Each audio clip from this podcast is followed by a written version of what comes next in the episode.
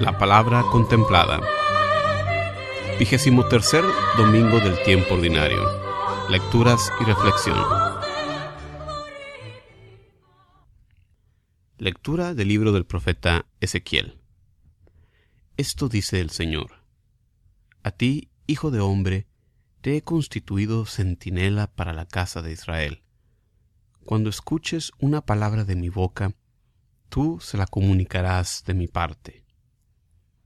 Si yo pronuncio sentencia de muerte contra un hombre porque es malvado, y tú no lo amonestas para que se aparte del mal camino, el malvado morirá por su culpa, pero yo te pediré a ti cuentas de su vida.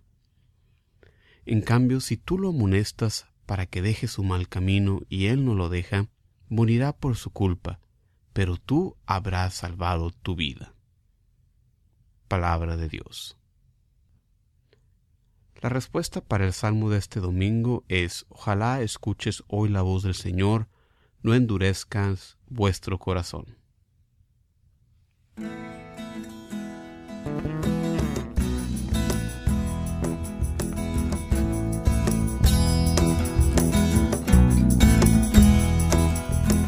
Ojalá escuches hoy la voz del Señor,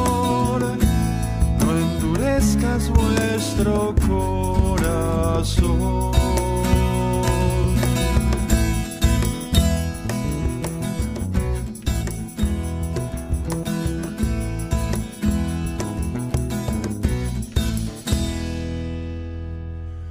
Vengan y aclamemos al Señor, demos vítores a la roca que nos salva. Entremos a su presencia dándole gracias, aclamándolo con cantos victoriosos. Ojalá escuches hoy la voz del Señor, no endurezcas vuestro corazón.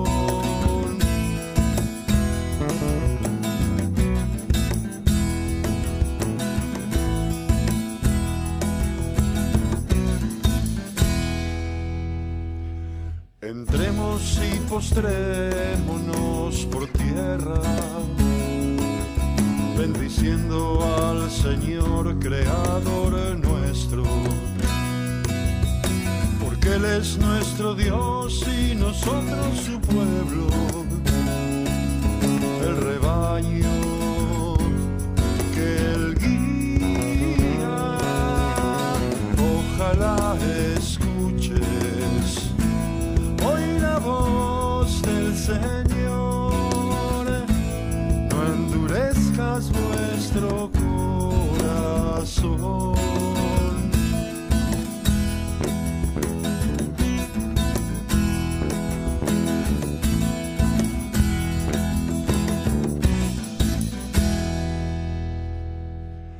No endurezcan el corazón como en Meribá, como el día de Masá en el desierto, cuando vuestros padres me pusieron a prueba y me tentaron aunque habían visto mis obras.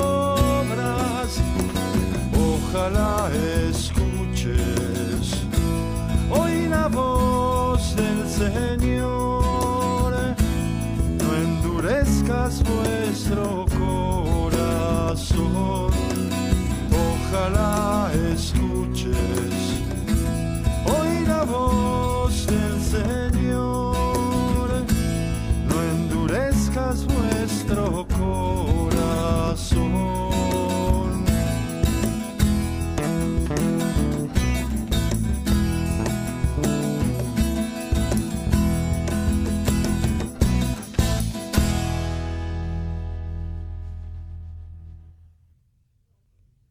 Lectura de la carta de San Pablo a los Romanos. Hermanos, no tengan con nadie otra deuda que la del amor mutuo, porque el que ama al prójimo ha cumplido ya toda la ley. En efecto, los mandamientos que ordenan no cometerás adulterio, no robarás, no matarás, no darás falso testimonio, no codiciarás, y todos los otros se resumen en este: amarás a tu prójimo como a ti mismo, pues quien ama a su prójimo no le causa daño a nadie. Así pues, cumplir perfectamente la ley consiste en amar. Palabra de Dios.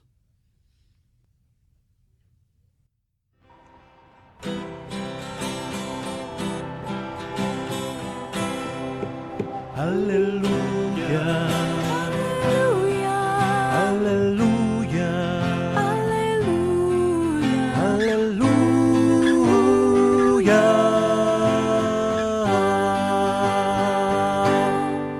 Aleluya, aleluya, aleluya, aleluya, aleluya.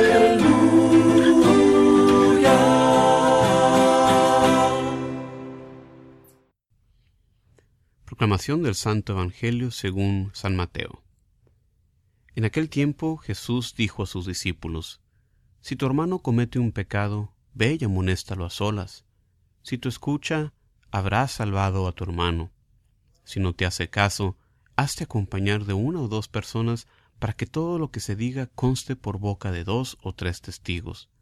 Pero si ni así te hace caso, díselo a la comunidad. Y si ni a la comunidad le hace caso, apártate de él, como de un pagano o de un publicano.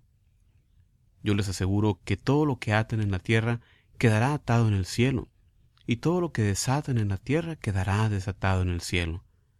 Yo les aseguro también que si dos de ustedes se ponen de acuerdo para pedir algo, sea lo que fuere, mi Padre Celestial se lo concederá. Pues donde dos o tres se reúnen en mi nombre, ahí estoy yo en medio de ellos. Palabra del Señor.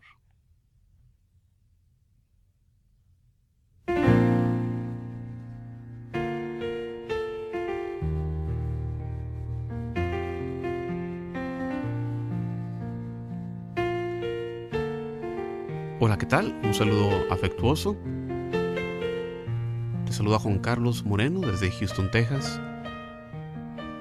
Qué bueno que estás aquí conmigo en esta reflexión de la Palabra de Dios, en este, el decimotercer domingo del tiempo ordinario. Las lecturas de este domingo nos hablan de una realidad que vivimos nosotros, todos los cristianos católicos. Estamos unidos por nuestro bautismo por lazos muy estrechos. Por nuestro bautismo somos elevados a la dignidad de hijos de Dios Padre. Somos hermanos en Cristo. Por lo tanto, tenemos una cierta responsabilidad por el bienestar, por la salvación incluso, los unos de los otros. El profeta Ezequiel estaba encargado, como un centinela, de estar pendiente de las palabras que Dios pronunciaba, para poder entonces entregarlas, repetir, repetirlas al pueblo. Tenía el profeta la responsabilidad de llamar a la conversión al malvado, así como también nosotros tenemos el deber de llamar a la conversión a las personas. Pero el deber es al llamado, no a forzar a las personas. No podemos forzar al que no quiere escuchar. Cumplido nuestro deber, nuestra conciencia está limpia. En la segunda lectura, San Pablo nos recuerda la enseñanza de Jesús de cómo todos los mandamientos de la ley se resumen en el amor al prójimo, que ya incluye el amor a Dios. El que ama a alguien desea lo mejor para esa persona, le desea su bien. No hace falta ser un sabio, saberse de memoria manuales de teología. Si nos acordamos del mandamiento principal, que es amar a los demás, como a uno mismo. San Juan Crisóstomo nos dice que esta es una deuda que siempre estamos pagando y siempre estaremos pagando. La caridad es la ley en plenitud, porque la ley nos conduce a Dios y Dios es amor. El pasaje del Evangelio de Mateo nos habla de una de las maneras en que nuestro Señor nos llama a participar en la santificación de los demás, que es a través de la corrección fraternal. Como hemos mencionado antes, nosotros los cristianos estamos unidos por lazos muy estrechos. Por tener el mismo Padre, somos hermanos. Como hermanos nos apoyamos, nos alentamos, nos reprendemos, etcétera. El modelo bíblico de esta corrección es en tres etapas. Primero a solas, después con otros de testigos y finalmente ante la comunidad. También habla este pasaje de la autoridad dada previamente a Pedro, que vimos proclamada en el Evangelio hace algunas semanas. Aquí la vemos extendida también a los demás apóstoles. Nosotros los católicos entendemos esta autoridad extendida también a los sucesores de los apóstoles, los obispos, a través de los tiempos hasta nuestros días. La última parte del Evangelio nos da la enseñanza que donde hay caridad, ahí está Dios. Donde hay armonía y amor entre varias personas, Dios está presente y escucha su oración. Por eso, desde su nacimiento, la Iglesia ha orado en comunidad. Las lecturas de este domingo contienen una gran riqueza de enseñanza, pero el tema que unifica la primera y la segunda lectura es el deber de la corrección fraternal que tenemos los cristianos. Te damos gracias, Señor Padre, por llamarnos hacia ti. Te pedimos que mandes tu Santo Espíritu para darnos la fortaleza y la rectitud de corazón para corregir en caridad y amor a los hermanos, así como también recibir con humildad también el consejo que ellos nos dan. Hermanos y hermanas, muchísimas gracias por acompañarme en esta reflexión. Los invito a que visiten mi sitio de internet, vayan al mundo punto org, para encontrar ahí más recursos para la formación. Muchísimas gracias. Se despide de ustedes, servidor Juan Carlos Moreno. Paz y bien para ti, por siempre.